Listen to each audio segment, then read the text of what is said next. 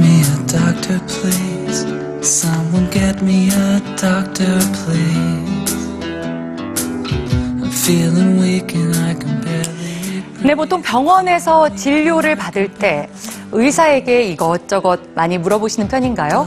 만약에 치료법을 우리 스스로 정할 수가 있다고 한다면 대체 무엇을 기준으로 선택을 해야 될까요? 오늘은 의사에게 반드시 해야 될 질문들을 뉴스지에서 준비했습니다. 의사들에게 두 가지 질문이 던져졌습니다.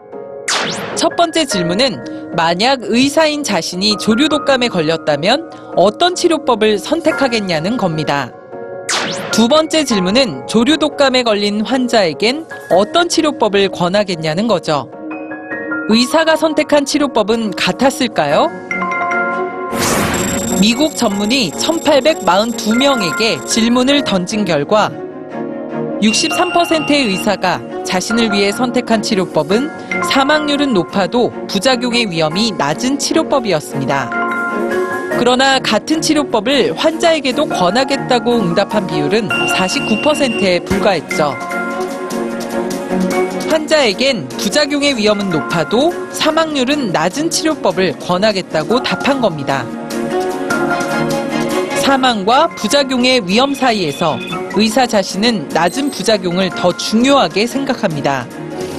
하루를 살아도 고통 없이 살아가는 삶의 질에 초점을 맞추기 때문입니다. 그러나 환자에 대해선 낮은 사망률에 초점을 맞추죠. 환자들은 삶의 질보다는 삶의 양. 그러니까 비록 고통은 있더라도 하루라도 더 살 수 있는 치료법을 선호한다고 판단하기 때문입니다. 삶의 질과 삶의 양. 여러분은 무엇이 더 중요하신가요?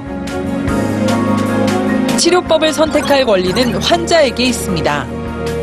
그래서 환자나 환자의 가족이 의사에게 반드시 해야 할 질문이 있죠. 그것은 바로 의사 본인과 가족에게도 같은 치료법을 권할지 묻는 겁니다. 이와 함께 더 나은 선택을 도와줄 세 가지 질문이 더 있습니다. 대안을 묻고 치료법의 이로운 점과 해로운 점을 질문해야 합니다. 그리고 또한 100명이 이 약을 복용하고 100명이 복용하지 않는다면 5년 후 어떤 결과가 나오는지 절대 수치로 제시해 달라고 물어보는 겁니다.